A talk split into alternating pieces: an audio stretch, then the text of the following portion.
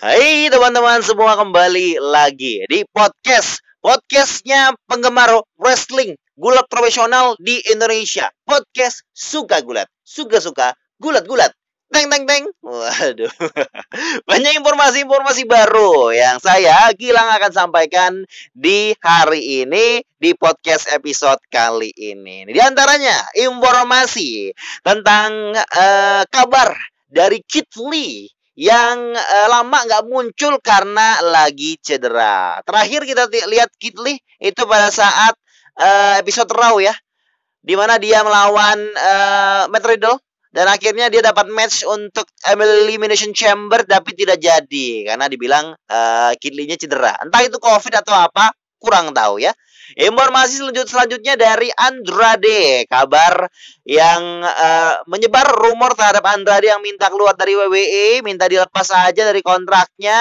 Apakah benar atau tidak sudah dikonfirmasi oleh Andrade sendiri. Pendapatnya uh, Bokorti juga ada pendapatnya Jim Ross terkait hal tersebut. Ada lagi informasi tentang Shawn Michael yang nyesal sudah uh, kembali untuk match setelah uh, pensiun ya waktu itu di acara WWE Crown Jewel di Arab Saudi. Informasi tentang Eric Bischoff yang diangkat menjadi inductees yang kedua, second inductee untuk WWE WWE Hall of Fame Class of 2021.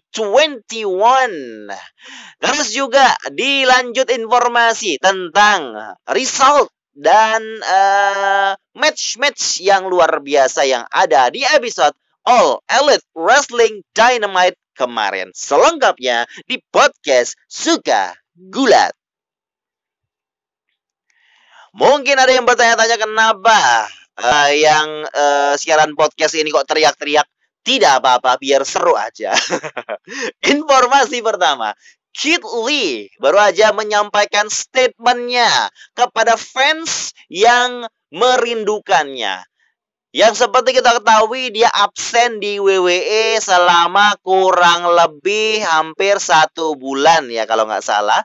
Jadi baru-baru ini Bapak Kid Lee itu baru aja mengetweet statement untuk fans-fansnya. Karena seperti yang kita ketahui, Kitli udah nggak uh, muncul di uh, acaranya WWE sudah satu bulan ya sekarang ya, mungkin lebih atau kurang. Dan nggak ada konfirmasi apa-apa dari WWE kenapa Kitli tidak hadir dan tidak masuk lagi ke storyline dan tidak muncul lagi di WWE TV. Dan Kid Lee mengucapkan terima kasih kepada fansnya yang sudah support dan uh, suatu hari dia akan uh, kasih penjelasan terkait hal tersebut dan dia akan kembali lagi pada saat uh, waktu yang belum dia kasih tahu juga ya. Jadi tulisannya tuh kalau uh, lihat tweetnya Kid Lee, dia bilang, I hear many of you. I see many of the messages. One day I will explain it all for the ones true to me. For now, now know that I more than appreciate the continued support and when I return, it will be filled with all the love I have for those that represent this hashtag Legion. Itu uh, slogannya dari Kit Lee ya. Dan yang juga uh, kita ketahui kalau Kit Lee itu baru aja mengganti nama Twitternya menjadi Impatiently Impatiently itu impatient maksudnya kurang nggak sabar ya, berarti Li yang tidak sabar. Nggak tahu nih kenapa nih maksudnya ya. Dan di tanggal 8 Maret kalau nggak salah dia nge-tweet juga kalau dia juga rindu sama fansnya. Dia bilang I miss you guys too, just know that. Karena mungkin banyak dari fans-fansnya Kid Lee uh, rindu sama Kid Lee kangen, nggak muncul satu bulan. Padahal matchnya harusnya dia lagi nge-push, lagi di-push untuk bisa dapat unit United States Champion saat itu kemungkinan ya. Tapi ya belum ada jelas informasinya kenapa apakah dia kena COVID ataupun dia memang sakit uh, hernia kayak Roman Reigns waktu itu atau mungkin uh, ada masalah di backstage dan lain sebagainya. Banyak-banyak spekulasi yang berkembang pada saat ini. Dan kita pastinya hanya bisa berharap dapat yang terbaik untuk Kid Lee. Jangan jadi korban selanjutnya setelah Aleister Black dan juga Andrade. Speaking of Andrade, informasi selanjutnya datang dari Andrade. Di episode podcast sebelumnya, saya sempat membahas terkait Andrade ini yang pengen keluar dari WWE karena sudah lama dia tidak dipakai. Terakhir dia dipakai pada saat WWE Draft di acara Raw pada saat itu. Dan setelah itu tidak muncul lagi ini Bapak Andrade ini ya. Padahal dia uh, orang yang cukup signifikan di WWE karena menjadi pacarnya Charlotte Flair. Harusnya ya si Andrade dapat kesempatan juga dong. Soalnya rumor juga ada yang berkembang katanya dipersiapkan Charlotte Flair dengan Andrade itu akan ada storyline berdua sebagai pasangan begitu. Tapi sampai sekarang nggak ada kabarnya. Dan yang menyeruak kabarnya tentang Andrade ingin mengajukan pengunduran diri, minta dilepaskan, dikeluarkan dari kontraknya dengan WWE. Dan dikonfirmasi lagi informasi selanjutnya, itu katanya Andrade permintaan keluarnya ditolak. Nggak tahu masalahnya apa, tapi ditolak. Dan ini hanya sekedar rumor kemarin ya, karena kabar dari sumber di dalam WWE. Tidak ada kabar resmi. Dan baru-baru ini dikonfirmasi oleh Andrade sendiri. Kalau dia bilang dalam tweetnya, the rumors are true. Jadi rumor-rumor itu benar. Benar sekali. Dan Uh, I don't know what the future holds, but I want to make my dreams come true. Dia nggak tahu apa nanti ya ke depannya bagaimana kayak gimana, tapi dia mau mewujudkan mimpinya. Mungkin dalam tanda kutip mewujudkan mimpinya itu adalah di mana seorang pegulat itu pengen bergulat pengen tampil begitu ya bukan dibiarin di rumah aja nggak ngapa-ngapain gitu loh. Itu mimpi dari banyak pegulat ya. Karena ke WWE itu senangannya gitu. Kalau misalnya dia nggak punya rencana apa pun terhadap satu superstar superstar ya superstar itu ya di rumahin aja gitu. Ya dapat program apa-apa begitu ya. Ini kan membuat orang yang punya mimpi untuk terus tampil itu merasa tidak guna mending keluar aja gitu dan uh, Andrade juga di Twitternya memberikan uh, menyampaikan rasa terima kasihnya kepada semua fansnya yang uh, support dia uh, beberapa hari belakangan ini. Dan hal ini ditanggapi oleh Bapak Bokerti. Dia konfirmasi informasinya, katanya uh, Bokerti juga ya senang ataupun uh, tertarik dan dan memang menganggap Andrade ini orang seorang great wrestler pegulat yang luar biasa.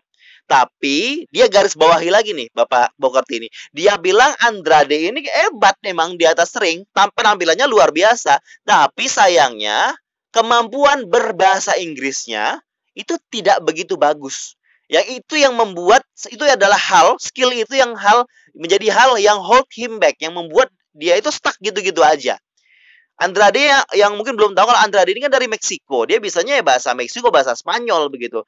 Dia mungkin belum begitu lancar berbahasa Inggris. Jadi uh, kalau ada wrestler ataupun orang uh, dalam industri gulat dan juga entertainment mungkin ya ataupun ataupun olahraga juga itu uh, harus bisa berbahasa Inggris untuk bisa menampilkan uh, potensinya untuk promo gitu. Karena promo ini adalah hal yang penting dalam dunia gulat profesional.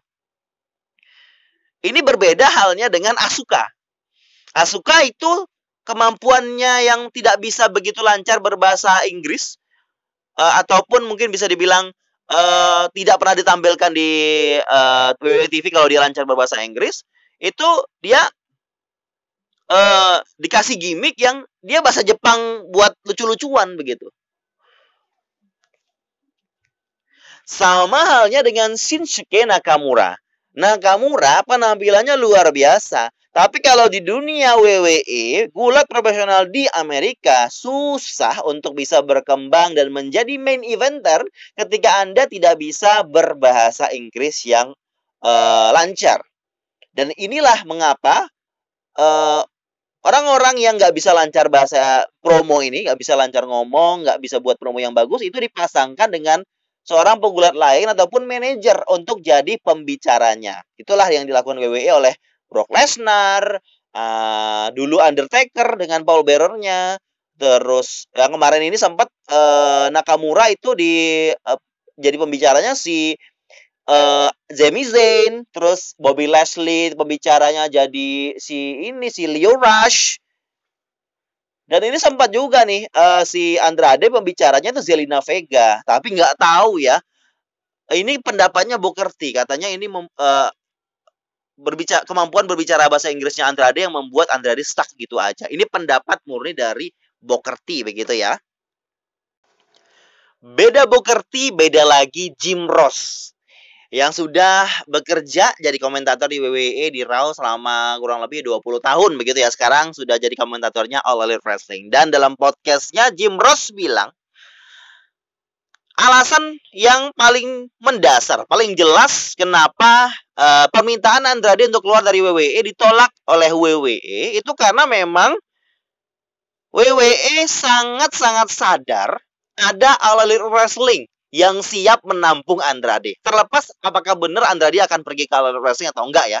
Tapi uh, WWE sadar sekali kalau uh, Wrestling itu bisa jadi saingan terbesarnya untuk mendapatkan talent-talent yang sudah dikeluarkan oleh WWE. Apalagi status dari uh, Andrade ini adalah pacarnya Charlotte Flair yang merupakan uh, salah satu superstar terbesarnya WWE untuk women's ya.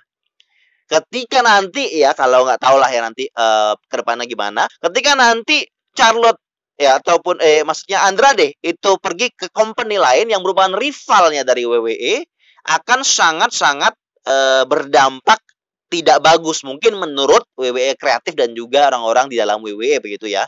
Itulah mengapa kontraknya Andrade tidak disetujui ataupun tidak setuju untuk dihentikan begitu. Dan ini membuat Andrade tidak suka juga, sebel juga karena ya ya ya daripada di rumah aja mending ya pindah company gitu lah. Menurut saya ini sebagai fans gulat ya, harusnya ya kalau misalnya Andrade ingin uh, membuat katanya seperti yang dia bilang tadi untuk make my dream come true, ya mewujudkan mimpi dengan melepaskan Charlotte kayaknya ya. Itu itu sesuatu yang kayaknya masuk akal menurut saya ya. Tapi ya namanya cinta ya tidak tidak bisa kita paksakan begitu ya. Tapi yang jelas uh, Jim Ross berpendapat hal itu. Dan All Wrestling adalah perusahaan yang besar. Saingan terbesarnya WWE pada saat ini. Yang awalnya Triple H menganggap AEW itu akan jadi uh, company-company kecil biasa. Dan tapi ternyata Elite Wrestling adalah salah satu uh, rival terbesarnya WWE. Dan uh, Jim Ross berpendapat hal tersebut karena ya tahu sendirilah uh, WWE juga udah paham kalau ada All Elite Wrestling yang uh, lagi hype banget. Kalau dapat talent seperti Andrade pastinya akan sangat luar biasa ya. Uh, rooster tambahan rooster untuk All Elite Wrestling begitu. Dan Jim Ross juga mengakui kalau Andrade ini adalah se seorang yang sangat tal uh, multi talenta yang yang yang talentnya luar biasa untuk wrestling gitu loh. Tapi sayangnya tidak begitu dimanfaatkan oleh WWE karena memang WWE tidak tahu untuk tidak tahu ada rencana apa untuk dia. Semoga ke depannya dengan informasi dan rumor yang berkembang ini membuat uh, WWE sadar kalau Andrade ini sebuah uh, potensi yang luar biasa. Ter uh, termasuk Aleister Black juga yang uh, harusnya bisa lebih digunakan karena WWE itu kan acara Raw kan tiga jam tuh.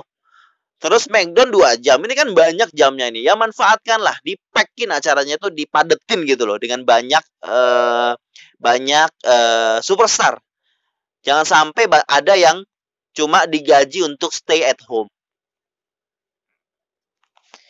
Informasi selanjutnya datang dari WWE Hall of Famer Shawn Michaels yang uh, menyesal menyatakan diri kalau dia nyesel keluar ataupun balik lagi ke dunia wrestling keluar dari uh, masa pensiunnya keluar dari coming out of retirement begitu. Jadi dalam sebuah interview dengan New York Post two time Hall of Famer Shawn Michaels itu ngomongin soal uh, matchnya yang terakhir yang membuat dia keluar dari uh, pensiunnya yaitu tag team match di 2018 pada saat WWE Crown Jewel uh, di Generation X Triple H and Shawn Michaels ini yang mengalahkan Brothers of Destruction yaitu The Undertaker, The Undertaker dan Kane in a first time ever match. Dan uh, setelah match itu di Crown Jewel 2018, uh, DX itu masuk ke dalam WWE Hall of Fame uh, dan membuat HBK atau Shawn Michaels itu jadi uh, two-time WWE Hall of Famer begitu ya. Dan uh, pernyataannya yang yang menyatakan kalau dia menyesal sudah kembali dari masa pensiun. Jadi dia bilang I do. I had no idea that from Mark's uh, atau Undertaker's standpoint, he was looking at it as that might be the one he could walk away on. That's something I think to myself now. Oh my goodness, I wish I'd have known that.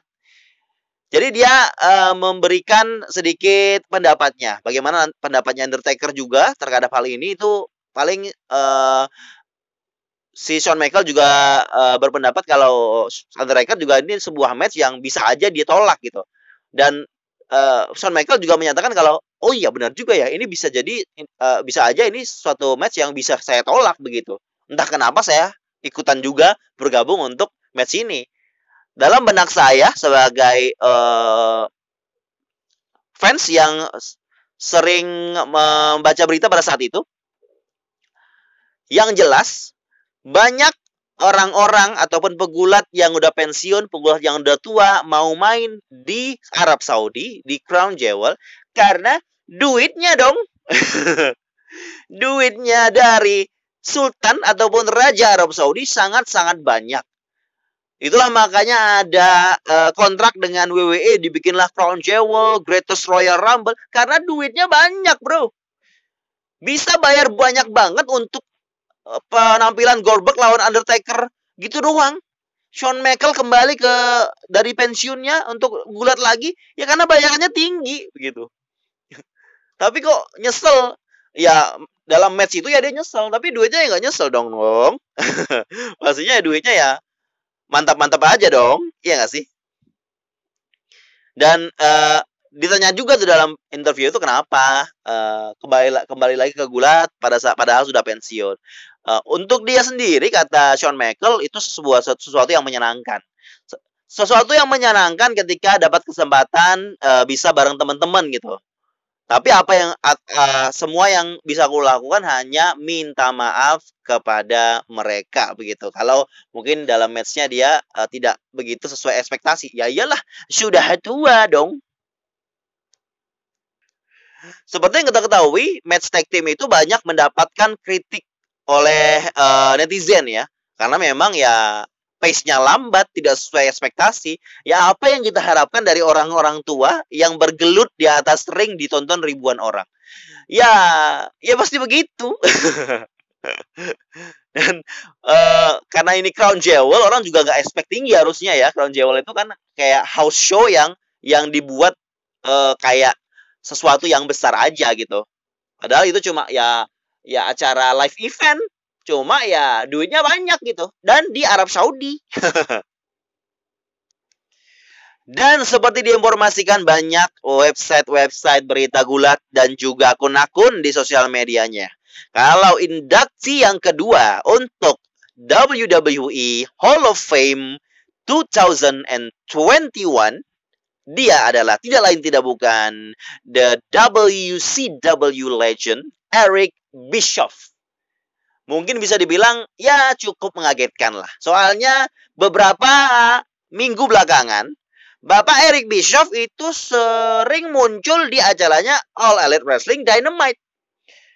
Dan orang malah berpikir, orang jadi berpikir, apakah dia nggak sama WWE lagi? Atau apakah WWE tidak menganggap dia lagi? Apakah dia bakal masuk dalam industri ataupun uh, acaranya WWE? Ternyata tampilnya dia di All Elite Wrestling Dynamite tidak berpengaruh terhadap hubungan baiknya dengan WWE.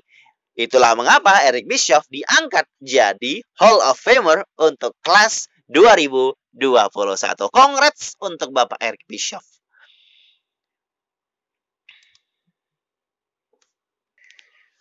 Kemudian berikutnya, mari kita sedikit review uh, acara show-nya All Elite Wrestling Dynamite Special Saint Patrick's Day Slam. Ini acaranya sungguh-sungguh spesial walaupun ini taping ya, bukan uh, live ya. Tapi acaranya sungguh-sungguh spesial dan beberapa segmen memang dinantikan. Salah satunya segmennya MJF yang harus menjelaskan bagaimana timnya yang terakhir itu di uh, Elite Wrestling Dynamite sebelumnya dia jadi uh, membuat sebuah tim yang untuk menyerang Inner Circle dan juga Chris Jericho. Dan harus dijelaskan juga informasi terkait uh, feud-nya Kenny Omega dan juga Moxley dan juga Eddie Kingston dan juga tentang beberapa lainnya. Sama main eventnya yang ditunggu-tunggu adalah main event antara Thunder Rosa yang melawan Britt Baker di match Lights Out Unsanctioned Match. Ini seperti kak, seperti bisa dibilang ini hardcore matchnya gaya All Elite Wrestling begitu. Jadi uh, acara dimulai kalau kita ngomongin secara detail sangat kayaknya akan butuh sangat waktu yang sangat lama di podcast ini ya. Saya nggak mau podcast yang lama-lama. Jadi pertama uh, opening matchnya Cody Rhodes lawan Pentagon ini dimenangkan oleh uh, Cody Rhodes ya. Dan uh, ini membuat Penta marah terus mukulin uh, bahunya si uh, Cody yang memang lagi sakit di tape gitu ya. Dan ini membuat Nightmare Family keluar untuk menyelesaikan hal tersebut dan uh, Pentagon pergi. Terus segmen berikutnya Don Callis ini uh, ngomong mengolok-olok uh, AEW World Tag Team Champions Young Bucks yang dia bilang katanya dia nggak seperti dulu begitu. Terus dikasih baju tulisannya do not slap like uh, do not slap like when kicking. Ini untuk me uh, shot ataupun reverse ke uh, peraturan baru dari WWE yang nggak boleh uh, sering-sering mukul paha kalau nendang ya biar suaranya gede gitu ya. Padahal Young Boss sering banget melakukan itu. Terus match berikutnya Jade Cargill yang luar biasa uh, mantap walaupun dikit doang mainnya lawan Danny Jordan. Dan ini membuat setup baru untuk hmm, feudnya Jade Cargill sama Red Velvet ya untuk uh, one on one match ya. Sebelumnya matchnya mereka tag team Cody Rhodes sama Red Velvet sama melawan si uh, Shaquille O'Neal dan juga Jade Cargill. Kayaknya mereka akan ada program untuk single feud gitu ya. Kemudian uh, segmen yang ditunggu-tunggu adalah MJF yang memberikan uh, promo yang luar biasa, memperkenalkan semua member timnya di mana ada Dex Harwood, Cash Wheeler, ada uh, si Sean Spears, ada Wardlow dan juga Tully Blanchard ya yang jadi manajernya si Cash Wheeler uh, sama eh FTR lah, FTR sama ini Sean Spears.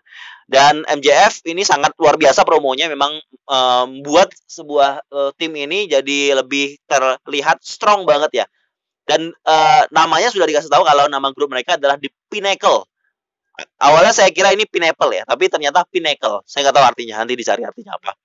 Tapi uh, eh, MJF mengklaim kalau dia better than Chris Jericho and he knows it. Nah, itu slogannya uh, si MJF kita tahu. Terus Tully Blanchard sempat bilang dia kan legend lah. Dia punya uh, dia ta di, ta di 34 tahun lalu kalau nggak salah dia ada dalam greatest faction, faction yang melegendaris dan luar biasa itu Four Horsemen. Dan uh, di uh, ujung karirnya dia akan uh, pensiun juga dengan Great Faction begitu. Ya, ini sangat uh, dibuat emosional begitu untuk Tully Blanchard. Berikutnya segmen Hardy, Hardy Empire itu melawan Jurassic Express dan Beer Country. Hardy Empire menang. Sekali lagi Matt Hardy yang ngepin harus ngepin dia ya kan dia yang mimpin. Jadi kayaknya uh, ininya si gimmicknya Matt Hardy ini ini meneruskan gimmicknya Luke Harper yang dulu sempat uh, untuk mengolok-olok Vince McMahon gitu ya. Terus juga ada interviewnya Christian Cage yang bilang kalau dia the workhorse dia bisa uh, kerja keras banget untuk bisa jadi world champion dan suatu saat nanti dia akan melawan Kenny Omega untuk mendapatkan champion begitu ya. Tapi untuk saat ini belum dulu, masih panjang perjalanan. Terus match uh, promonya dari John Moxley sama Eddie Kingston, terus mereka uh, melawan The Good Brothers ya karena memang sudah dinanti-nantikan juga match ini. Dan uh, John Moxley dan Eddie Kingston memenangkan match. Uh, si John Moxley kalau nggak salah dia ngepin Carl, Machine Gun Carl Anderson gitu ya. Terus juga ini membuat uh, Kenny Omega dan Good Brothers mukul-mukulin Moxley dan Kingston setelah uh, acara usai, eh, setelah match usai dan uh, bawa kursi uh, besinya, terus mukulin uh, ankle-nya Eddie Kingston. Terus juga untuk Moxley juga pokoknya dipukulin dia bisa pukulin habis-habisan. Terus keluar Young Bucks. Katanya ini terlalu lebay nih pas pas uh, mereka ngasih or, mau jepit kors, kursi ke lehernya Moxley dan si Kenny Omega mau terjun dari atas untuk nganuin kursinya itu ini kan membuat Young Bucks eh udah doh kok kok begini kok berlebihan banget gitu loh. Kan saat ini posisinya Good Brothers sama Kenny Omega kan heel. Young Bucks ini masih face tapi kan bersahabat begitu. Tapi dengan uh, segmen itu itu membuat Young Bucks uh, merasa ini berlebihan. Dan si Good Brothers sama Kenny Omega nggak masih ngajak tuh sweet tapi akhirnya Young Bucks mengambil keputusan gua nggak mau too sweet kayaknya lu terlalu berlebihan lu terlalu jahat gua nggak mau too sweet ini akan jadi storyline yang sangat menarik untuk dilanjutkan tapi dikit-dikit doang kebiasaannya Dynamite atau Elite Wrestling ngasih storyline tuh tipis-tipis, tipis-tipis, tipis-tipis gitu loh. Nggak pernah langsung bold gitu, nggak pernah. Tapi tipis-tipis. Berikutnya segmen Sting dan TNT Champion uh, Darby Allin yang lagi interview dengan Tony Schiavone. Darby bilang dia uh, mau bikin title TNT title Open Challenge gitu dan ya mau ngajak uh, bertanding member dari The Dark Order yang terakhir terus disebutkan kalau member dari The Dark Ordernya itu John Silver. Terus Lance Archer keluar, katanya Darby is a joke. Terus dia keluar, ngajak-ngajak gitu. Keluarlah tim tes juga yang mau interaksi. Dan Brian Kids mau ngomong katanya. Tes nggak usah ngomong, Brian Kids mau ngomong. Tapi ngomongnya malah bilang, kalau Sting, kamu still the icon. Jadi memuji Sting gitu loh. Tapi dan tim tes ngamuk, bingung dong lah. Oh gini, marah-marah apa segala macam. Terus Brian Kids pergi ke belakang. Nah, ini membuat kayaknya baby face deh. Brian Kids bakal jadi baby face. Terus match berikutnya Ray Phoenix lawan Angelico kayak kayak filler aja tapi uh, luar biasa keren ya tekniknya terus high flyingnya dan segala macam. Sampailah di main eventnya Thunder Rosa lawan Britt Baker. Ini match fenomenal. Luar biasa. Mantap sekali matchnya ya. Uh, saya nggak expect kalau dua orang wanita akan bertanding seperti ini. Dua-duanya berdarah. Dua-duanya memang dibuat uh, berdarah begitu. Terus membanting ke meja membanting ke uh, ini tangga sampai pada titiknya si Britt Baker ngeluarin thumbtacks paku payung. Waduh ini high stakes sekali ya dan akhirnya pertandingan dimenangkan oleh Thunder Rosa. Setelah beberapa kali dibanting, dibanting ke dalam uh, ke meja ke bawah juga, si Britt Baker luar biasa. Darah mengucur di muka, tapi dia senyum di kamera. Itu healnya uh, power of healnya sangat kerasa banget di situ ya. Terus uh, akhirnya finishnya ya si Thunder Rosa dengan thumbtacks yang masih nempel di punggung-punggungnya si Britt Baker akhirnya di uh, banting Thunder Rosa ke meja yang ada di bawah ring dipin uh, pinnya Falcons Anywhere ya. Jadi di pin di bawah uh, ring itu itu dua tiga. Dan dikabarkan katanya setelah match tersebut mereka dapat standing ovation dari backstage crew. Nah, ini membuat memang semakin memantapkan kalau ini match yang luar biasa. Dan juga uh, banyak yang nge-tweet juga ya, terutama orang-orang All Wrestling yang memuji main event yang memang sepertinya saya tonton tadi malam itu memang layak menjadi sebuah main event. Matchnya untuk acara spesial Dynamite Saint Patrick's Day Slam. Walaupun ini uh, taping ya, caranya nggak live ya, tapi memang uh, All Wrestling tuh krunya nutup banget, nutupin banget. Uh, informasi ini, nutupin banget uh, match ini sampai akhirnya match ini ditayangkan, baru mereka memuji-muji, mengeluarkan video kalau ada standing ovation dan lain sebagainya. Tony Khan pun sudah bilang, what a great main event. Thank you to everyone who join us tonight for the lights out match. Thunder Rosa, Real Britt Baker, the culmination of a classic rivalry as a four-month story paid off.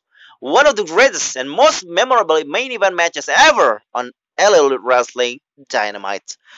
Jadi memang uh, selama empat bulan storyline ini berjalan dan akhirnya final uh, penutupnya di St. Patrick's Day Slam main event di All Wrestling Dynamite. Jim Ross pun sudah me mengakui ini luar biasa matchnya dan bahkan WWE Legend Mick Foley, Mick Foley juga nonton matchnya dan memberikan apresiasinya. Dan uh, Dustin Rhodes pastinya jelas ya. Dan juga ada banyak lagi. Ada Bully Ray, katanya luar biasa juga. Dia bilang simple, dia bilang, Dear Thunder Rosa and Real Beat Britt Baker. Dimention gitu di Twitternya. Dia cuma bilang, excellent. Kasih XOXO. banyak lagi yang komen dan memuji match ini. Luar biasa memang. Sangat-sangat fun menontonnya. Karena banyak orang yang nggak nggak nyaman ya nonton match yang ada darah-darahnya, apalagi cewek nih. Ini luar biasa banget nih. Dan saya pun merasa terhibur dan sangat-sangat uh, mengharapkan ada lagi match-match seperti ini. Ya teman-teman terima kasih sudah mendengarkan podcast Suka Gulat di episode kali ini yang cukup panjang ya, tapi informasinya padat dan saya ngomongnya nggak banyak belibetnya. informasinya jelas juga. Terima kasih buat yang masih mendengarkan, yang terus mendengarkan podcast Suka Gulat. Teng teng teng.